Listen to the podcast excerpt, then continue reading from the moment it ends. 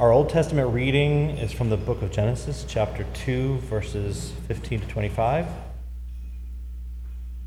The Lord took the man and put him in the Garden of Eden to work it and keep it. And the Lord God commanded the man, saying, You may surely eat of every tree in the, of the garden, but of the tree of the knowledge of good and evil you shall not eat.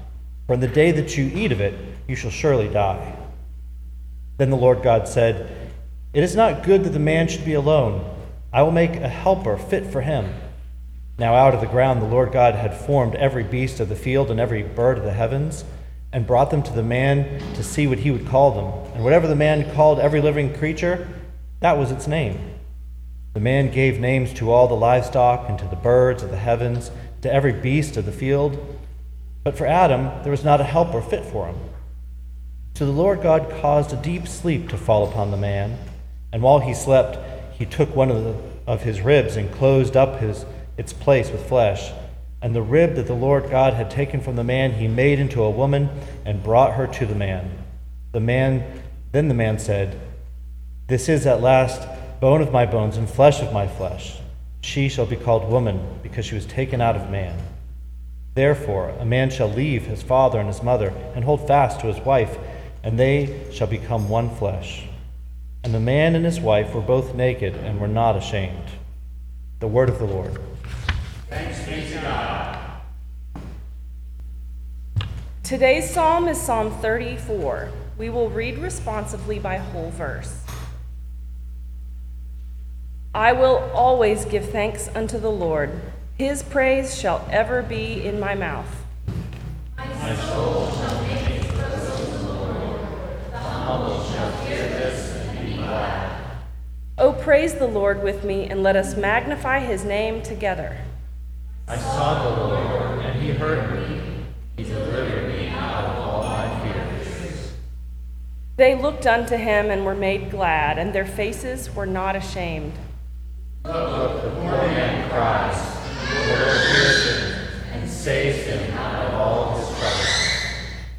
The angel of the Lord camps round about those who fear him, and delivers them in time of need. Let's taste and see how gracious the Lord is. Blessed is the one who trusts in him. O fear the Lord, you that are his saints, for those who fear him lack nothing. Lions lack and suffer hunger, but those who seek the Lord shall lack nothing that is good. Come, children, and listen to me. I will teach you the fear of the Lord.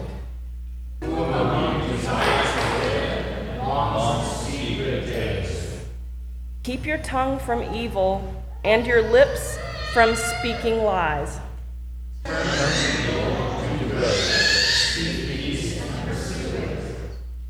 The eyes of the Lord are upon the righteous, and his ears are open to their prayers. Countenance of the Lord is against those who do evil, to root out the remembrance of them the. The righteous cry, and the Lord hears them and delivers them out of all their troubles. The Lord is near to those who are brokenhearted, and will save those who are crushed in spirit. Great are the troubles of the righteous, but the Lord delivers him out of them all.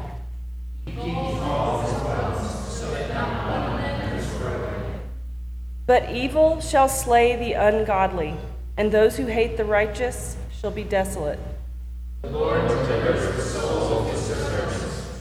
All those who put their trust in him shall not be.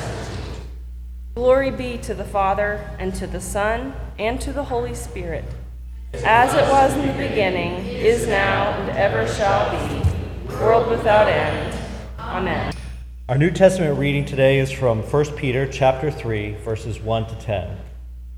Likewise, wives, be subject to your husbands, so that even if some do not obey the word, they may be won without a word by the conduct of their wives, when they see your respect and pure conduct. Do not let your adorning be external, the braiding of hair and the putting on of gold jewelry or the clothing you wear, but let your adorning be the hidden person of the heart, with the imperishable beauty of a gentle and quiet spirit, which in God's sight is very precious. For this is how the holy women who hoped in God used to adorn themselves by submitting themselves to their own husbands, Sarah obeyed Abraham, calling him Lord. And you are her children, if you do good and do not fear anything that is frightening. Likewise, husbands, live with your wives in an understanding way, showing honor to the woman as the weaker vessel, since they are heirs with you of the grace of life, so that your prayers may not be hindered. Finally, all of you, have unity of mind, sympathy, brotherly love, a tender heart, and a humble mind. Do not repay evil for evil or reviling for reviling, but on the contrary, bless, for to this you were called, that you may obtain a blessing. For whoever desires to love life and see good days, let him keep his tongue from evil and his lips from speaking deceit. The word of the Lord. Thanks be to God. The gospel passage for this morning is Matthew chapter 18, starting in verse 15. Will you please stand for the reading of the gospel? This is the holy gospel of our Lord Jesus Christ, according to St. Matthew. Glory to you, Lord Christ.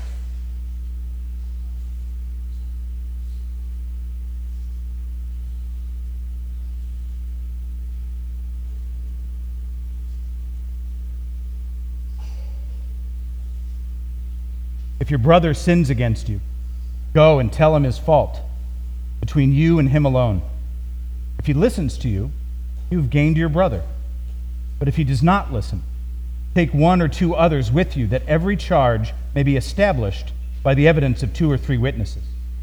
If he refuses to listen to them, tell it to the church.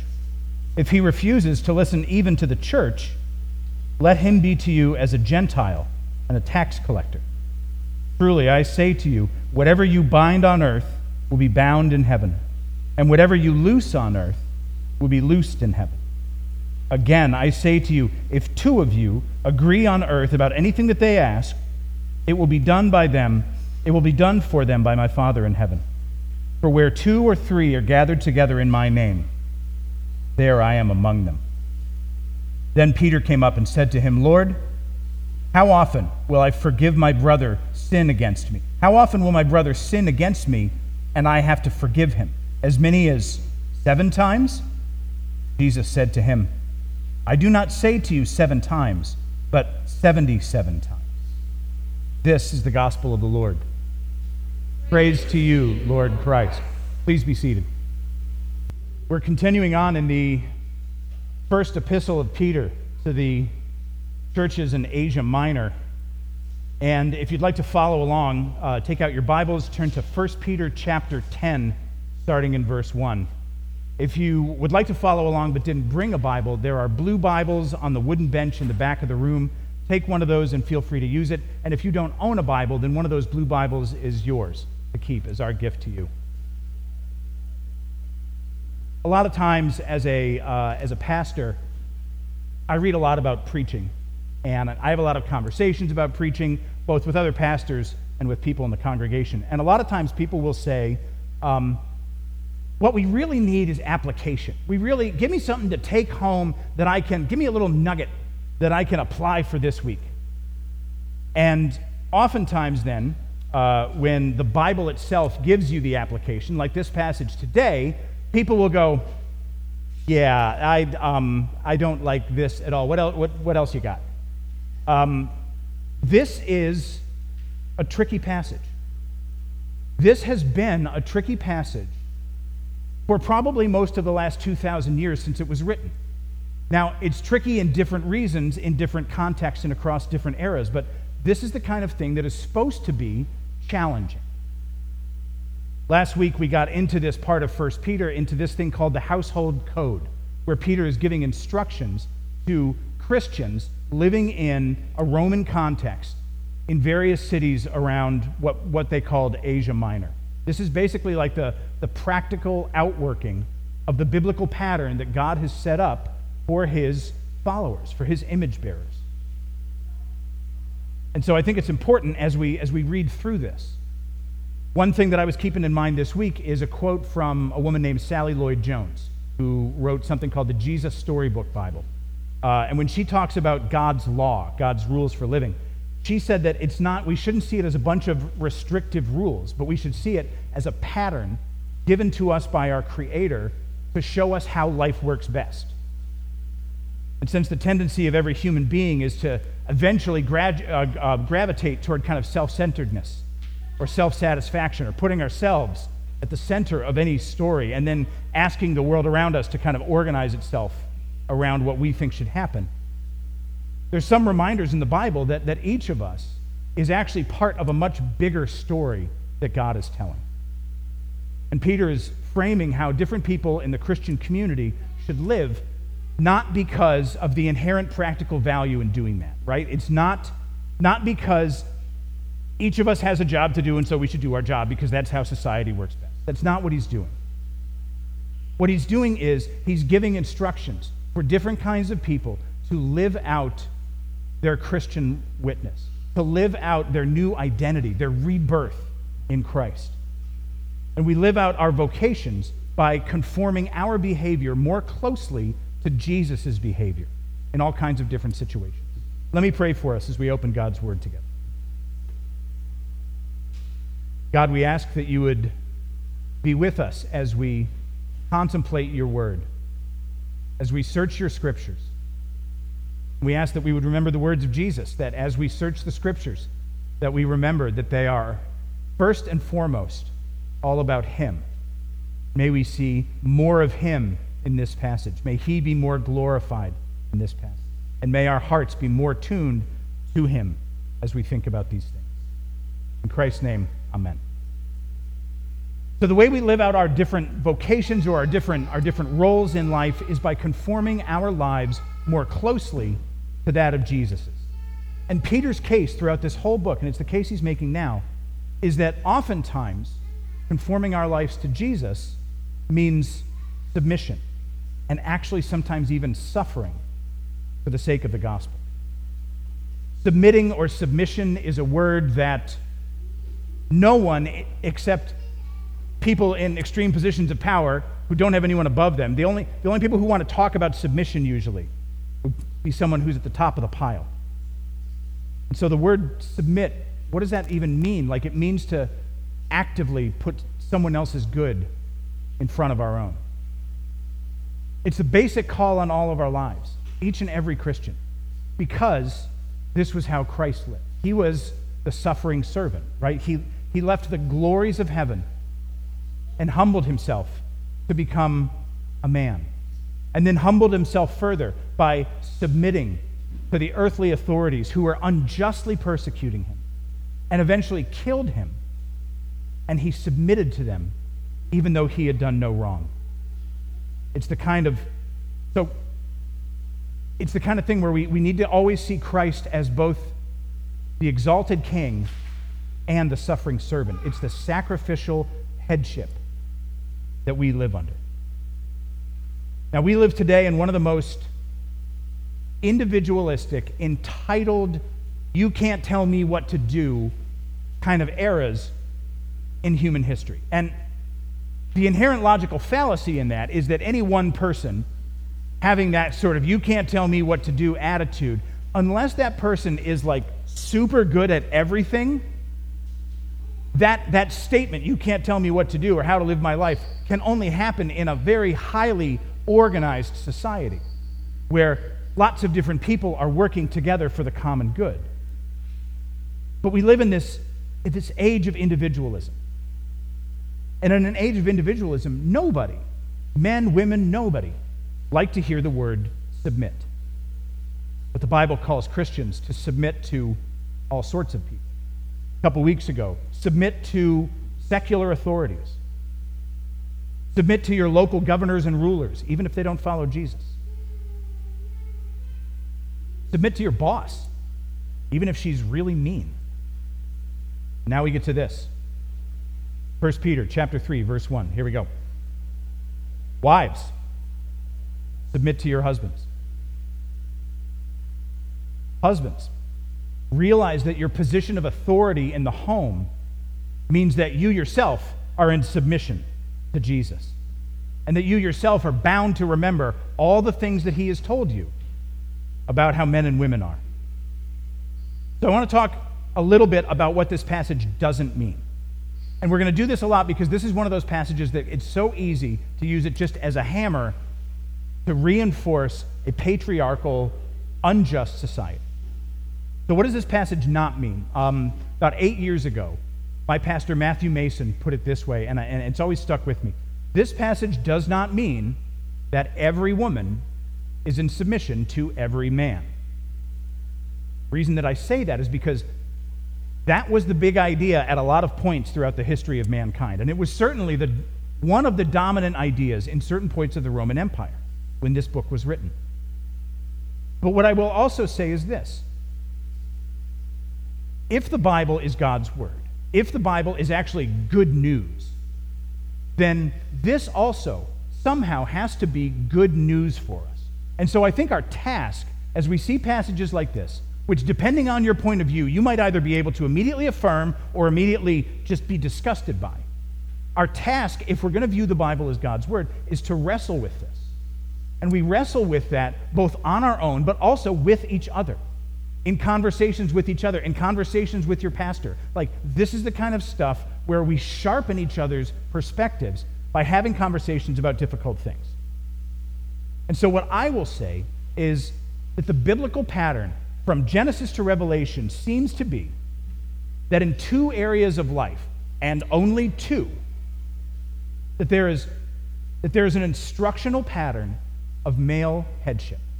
And those two places are in the church and in the home. It has nothing to do with out in the marketplace. It has nothing to do within schools. It's in the church and in the home. The biblical pattern from, beginning end, from the beginning to the end of the Bible seems to be an idea of male headship. Now, for much of the history of the world, including, and very embarrassingly, much of the history of the church over the last 2,000 years, passages like this were used to affirm the idea that women were somehow um, ontologically, or that means like definitionally, like who they are, that they were definitionally lesser than men.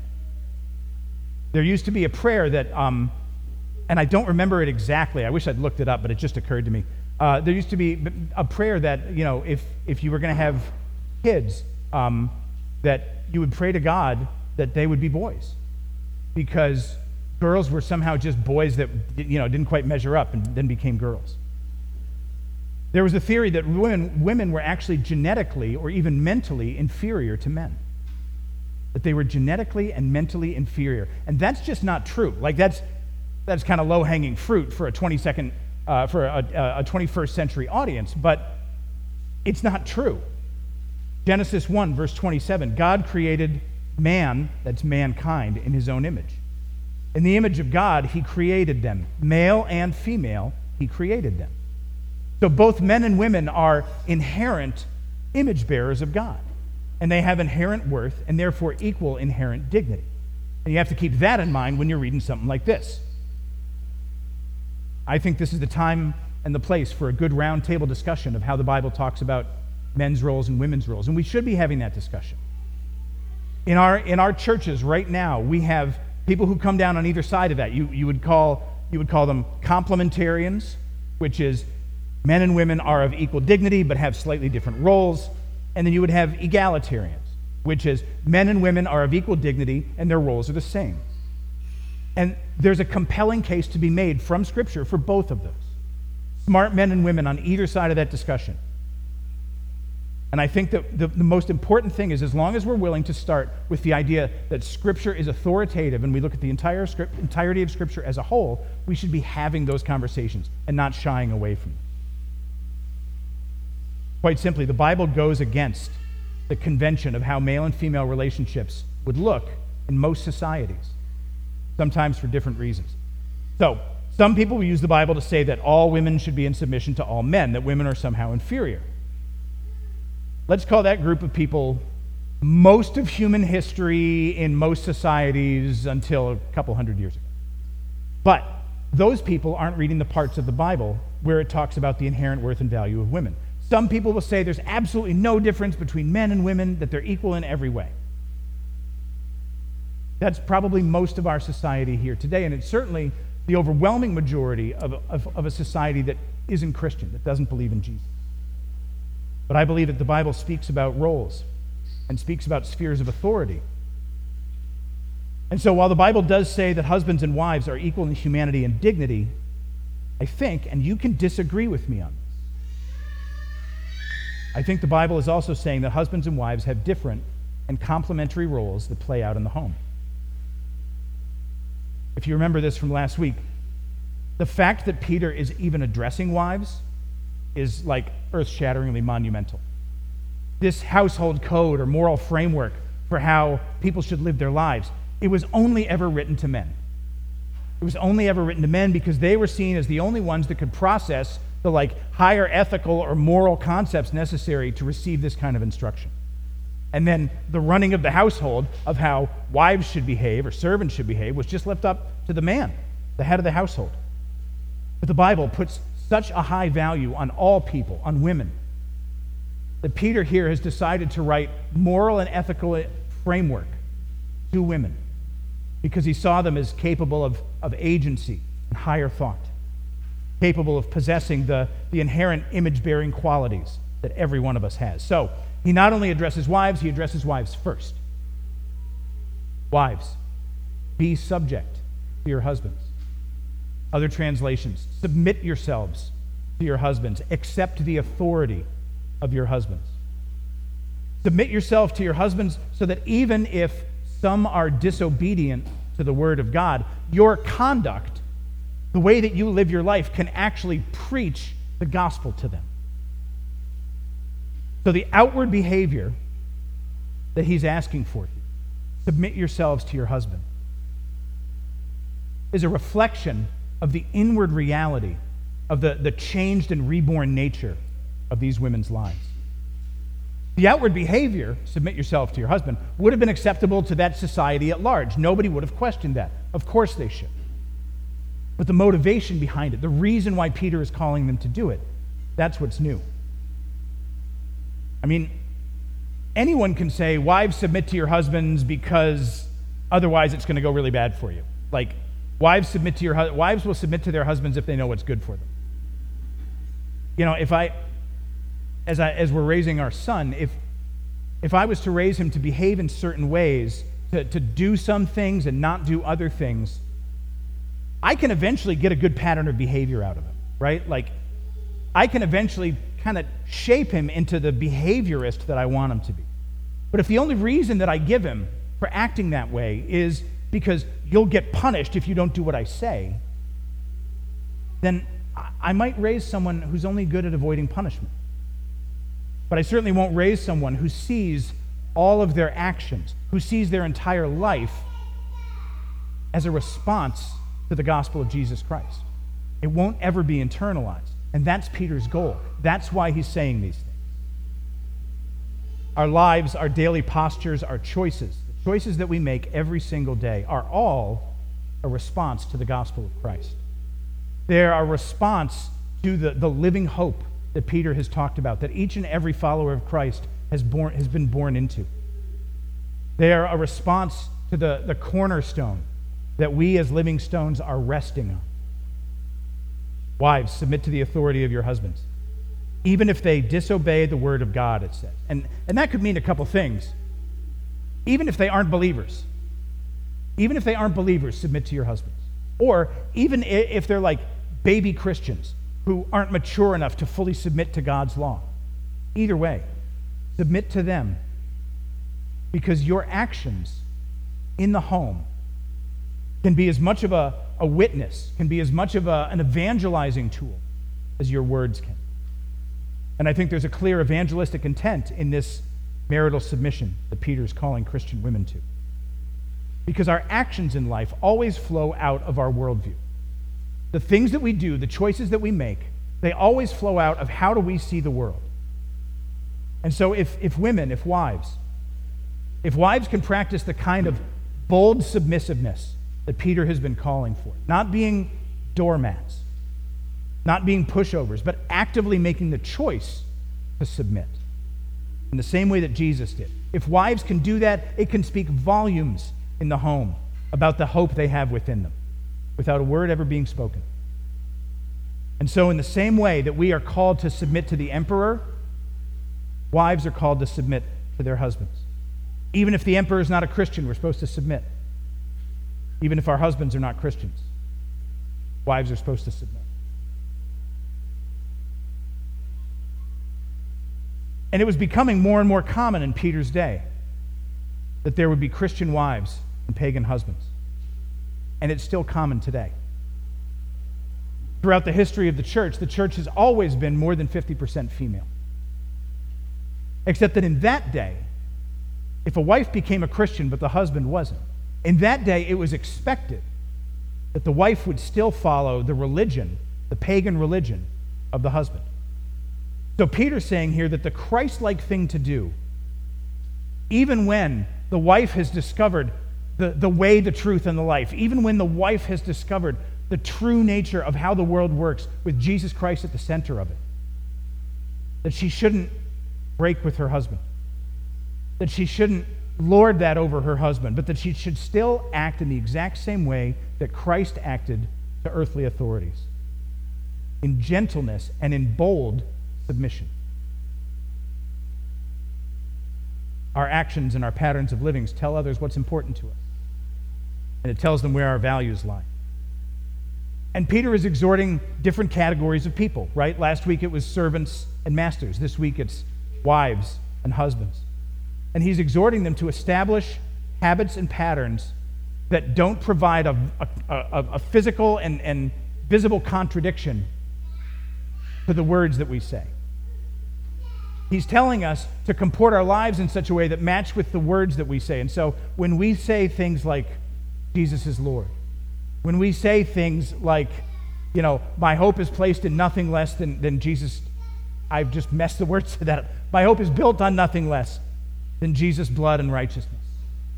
If our actions aren't comporting with that, what does that say about the words that we're saying?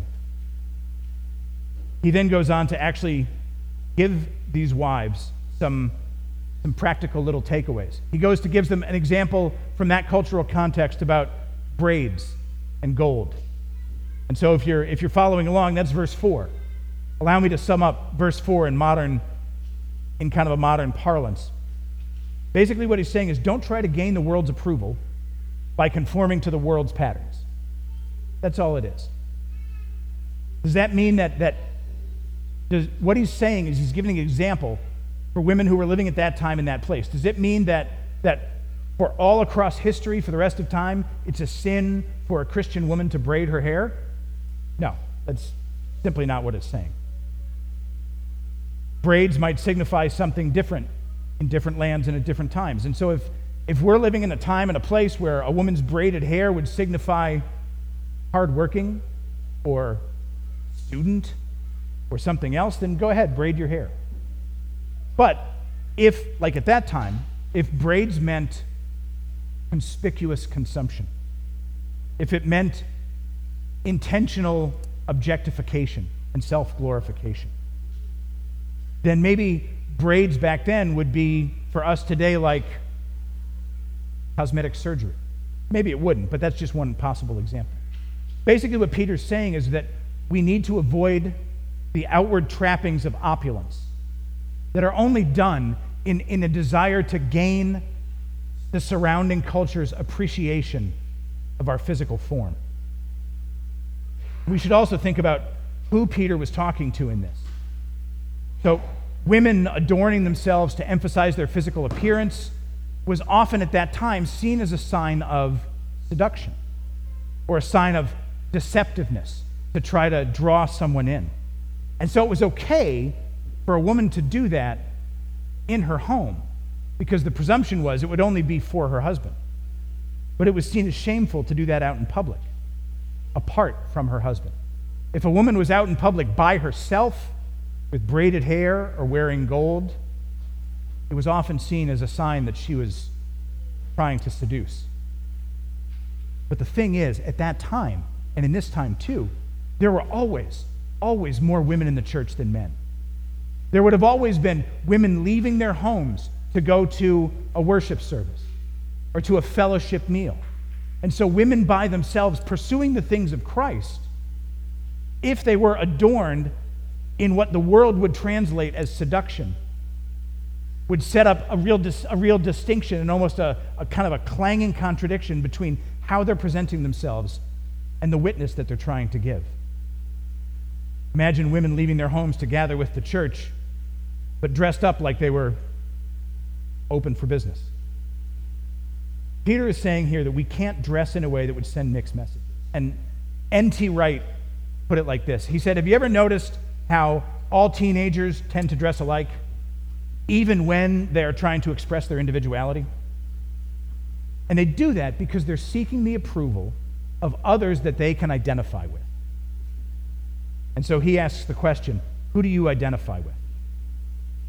Because as Christians, your beauty comes from your identity. Your worth doesn't come from something that you slap onto the exterior of yourself. Your worth comes from who Jesus says you are. The worth that you are trying to, that that, that, that you should be thinking about is not the worth of your exterior, it's the worth of your whole person, the worth of your whole life, an identity as an heir in the promises of Christ. And, and it's the same with men, but a little bit different. We'll see this in a few minutes. Men will oftentimes, maybe not so much think of physical beauty, but they'll think of power and how they can project power. And we'll see that real power doesn't come for men from being physically dominant, despite what oftentimes the world would tell us. Real power for men, for Christian men, comes from their identity. It comes from their identity as, as rebirthed living stones, as brothers and sisters in Christ that He bled and died for. And when we have been rebirthed as living stones, we are solid as granite, but alive in a way that we were never alive before. That's power. But it isn't something that we gin up in ourselves, it's something that Christ gives us.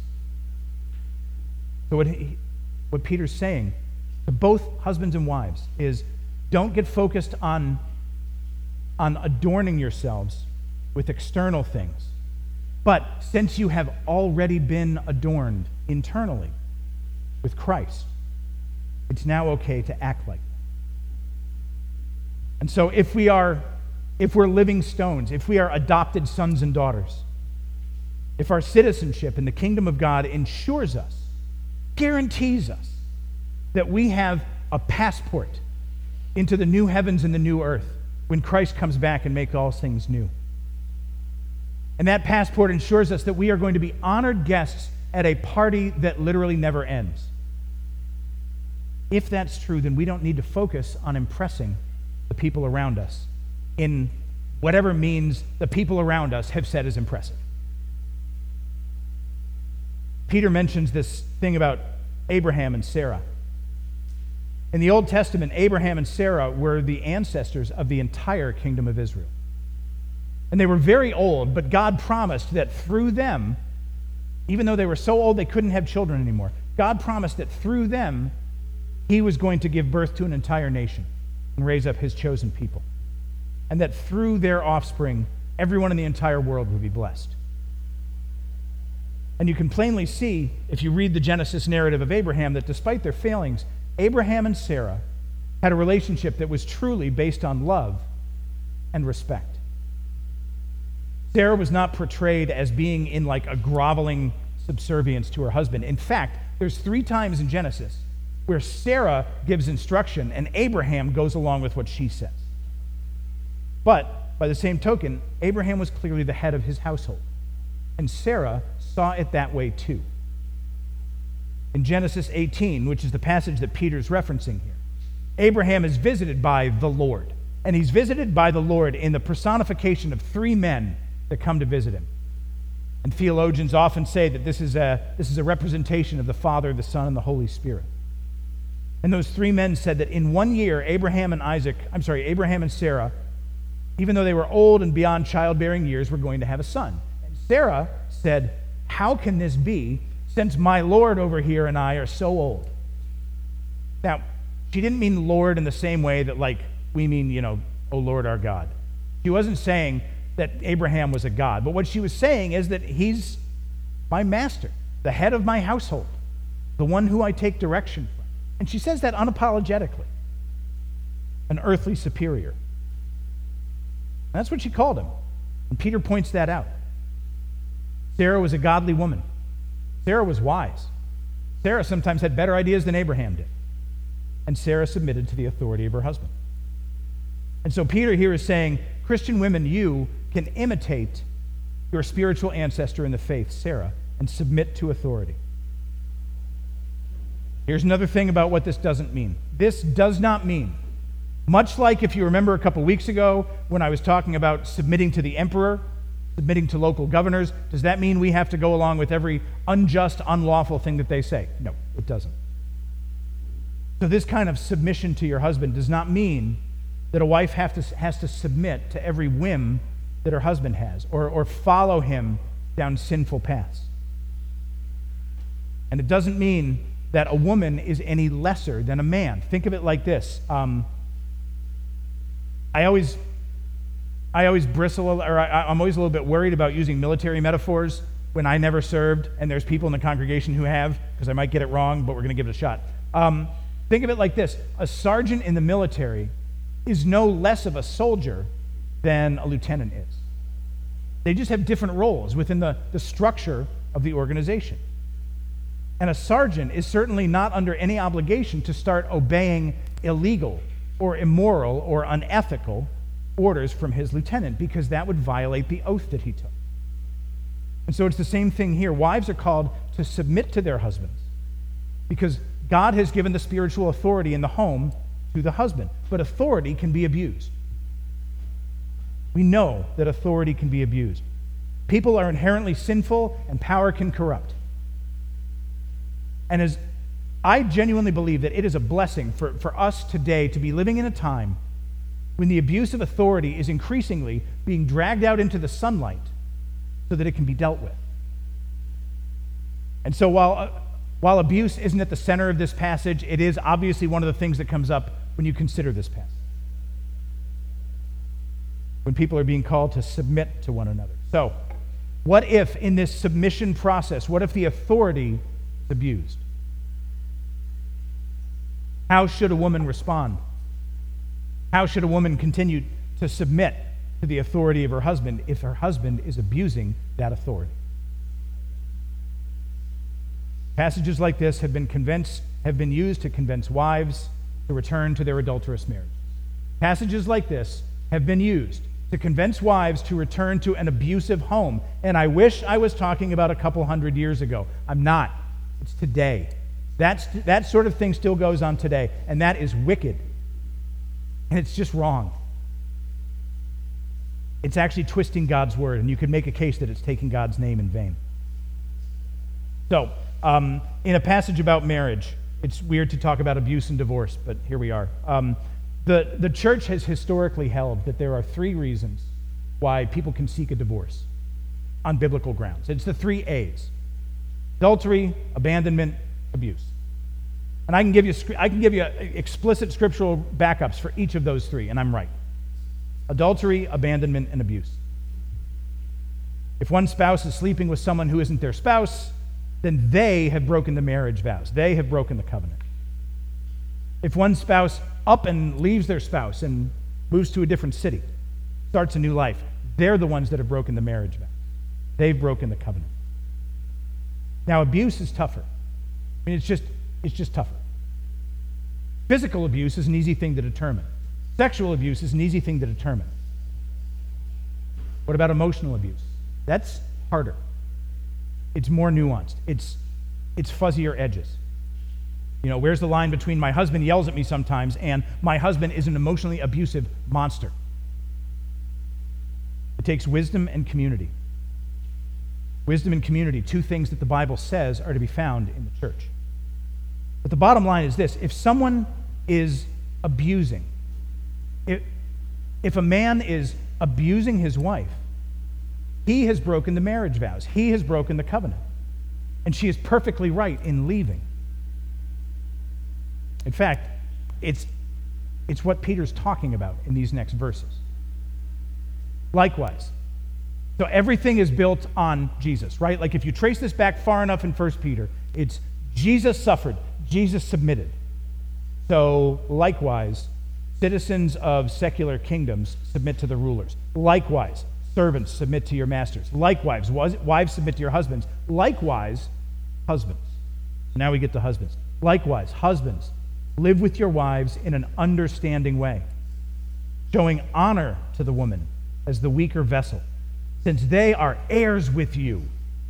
They are heirs with you of the grace of life, so that your prayers may not be hindered. There's a lot there. Now, it's easy to get tripped up on women are the weaker vessel, right? I can, I can see some of you. Um, it is easy to get tripped up on that. Let me be very clear about this.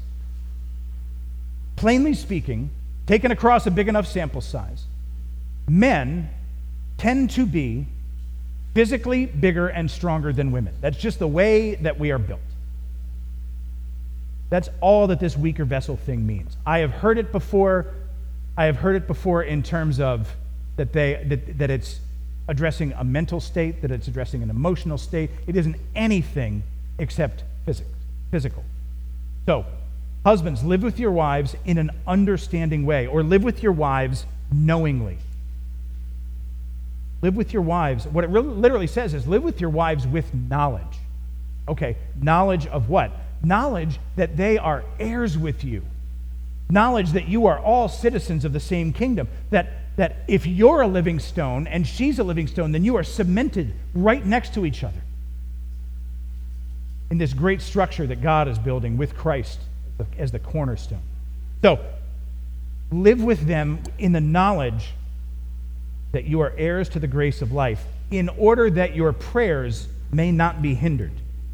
Which is, it almost sounds like, like kind of a superstitious warning, but one commentator put it this way Peter's warning about prayers is not some hex that he's putting on them, like, be nice to your wives or God won't listen to your prayers anymore. He's not saying that. His warning is actually far more serious and should be taken far more seriously. Because ineffective prayers means a failure to communicate with God. A failure to communicate with God is always tied to this like comprehensive misunderstanding of who God is and what he wants from us. It's an error that it can only find expression in the way a husband comports himself. You know what I mean? Like our behavior is indicative of what we believe. And so if a husband is not treating his wife with honor and respect, are we sure that he really understands the gospel? That's what he's saying. What does our behavior say about our understanding of who God is and how he calls us to be? What does our behavior say about our understanding of what a covenant is? If you were with us last fall when we were going through Abraham, I'm sorry, when we were going through Genesis, actually in this, this Abraham cycle, we talked a lot about covenants. And a covenant is not just a contract, right? You, if you do this, then I'll do that. You be nice to me, and I'll be nice to you. That's a contract. Nothing wrong with that. But in, in Genesis, God made a covenant with Abraham, and it was a unique kind of covenant. It was a one way covenant. I am going to pour out my love for you. Full stop. Doesn't say anything about conditions of what you have to do for me. I am going to pour out my love for you, and if I ever stop pouring out my love for you, I will kill myself. That's what God was saying to Abraham. That's the unbreakable one way covenant of grace. And the covenants that we are called to keep are similar to that. We can't make them perfectly.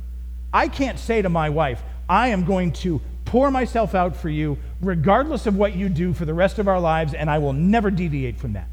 I want to be able to say that, but I can't. But that's, what, that's the pattern that we're called to. It's the pattern that Peter is setting up here.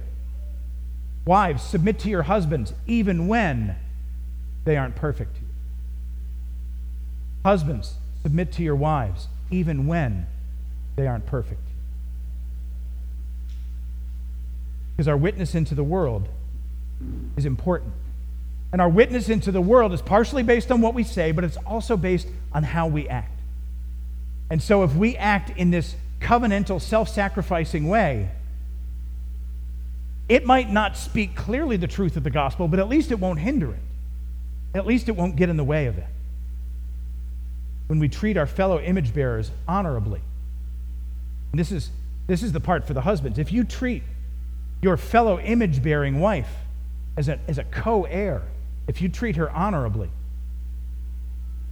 then that's, that speaks volumes about what you believe. But if you aren't treating her honorably, doesn't that equally speak volumes about what you believe? Our witness into the world is based on who we say God is. And so, wrapping up all of these instructions that Peter is giving to these different spheres of, of influence, to different types of roles that we have servants, masters, wives, and husbands. All this submitting is actually done for a purpose. And again, that purpose is not to create an orderly society. The purpose is not to create households that run really well. God actually commands us to live that way because how we relate to one another is an example of how our actions can demonstrate Christ to one another and to the world. So when we see our wives submitting to our husbands and perhaps even suffering a little bit for it, we see a physical example of how Jesus submitted out of his love for his people and suffered for it.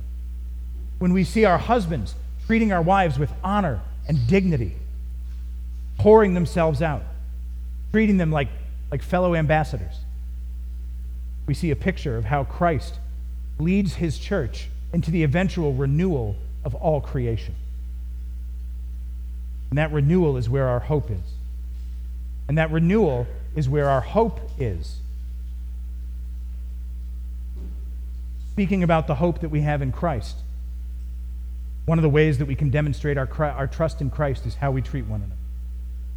And so we know that when that hope is, is perfected, when that hope is, is achieved and made a, a current reality for us, when Christ, when Christ returns and we all live in perfect communion with Him forever on a remade earth with resurrected bodies, we know that actually these relationships that we're talking about will be healed as well. And at that time, there won't need to be instruction. There won't need to be any instruction about how to treat one another because we already will be doing it. We already will be imitating Christ because we'll be with him. There's, a, there's an expression in, um, in, in kind of the, the theology and the doctrine of sin that it's a bunch of Latin that I won't go into, but basically, before the fall, man was capable of sin and capable of not sin.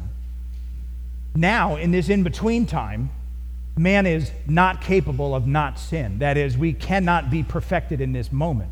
But in the new heavens and the new earth, it says that mankind will not be capable of sin because we will have been perfected, resurrected in the presence of Christ, glorifying him forever. And so the relationships that we're talking about here husbands and wives, servants and masters those relationships will be perfected as well. But until that day, when, when we're still in this in between time, we desperately, desperately need the grace of Christ as we deal with one another. Because all of these things, all of these ways that we're supposed to submit, we are going to fail at them. We're going to get them wrong. And so we need to be reminded of the grace of Christ in forgiving our sins, and we then need to take that grace and pour it out horizontally. And we need to, we need to have grace for one another when we fail in these in between times. Submit to one another, Peter says. Submit to one another out of reverence for King Jesus, who submitted himself on our behalf. We follow Christ by pouring ourselves out for one another. So, our, our, our mission, our mission of following Christ, contains in it these relational submissions. And we ask for his grace for when we get it wrong, and we know that, that how we live our lives is going to reflect back on who Jesus is if you have questions about this, if you have complaints about this, if you think I'm dead wrong about this, don't be afraid to come and talk to me and talk to one another. Let me pray for us. God, we thank you first and foremost that you are a gracious God. We thank you that you are a gracious God who made a one way covenant with your people that can't ever be broken. That you will do these things for us regardless of how well we give back to you. We thank you for your Son. We thank you for your Son who came to earth, who humbled himself, who suffered and died and was raised again so that we too might be reborn into new life. I ask that as we consider these things about these patterns of how we're supposed to live our lives, that you would, re- you would remind us of them. That you would remind us that these, that these patterns are, in fact, missional, that they have a purpose beyond just shaping ourselves, that they, that they help shape the world around us, that they are tiny gospel proclamations. And I pray that if there is dissension among us about how these things are to be interpreted, that it would be that it would be the kind of dissension where we can, we can disagree without fracturing, where we can come together and actually have conversations that are helpful to us all. Pray all these things in Christ's name.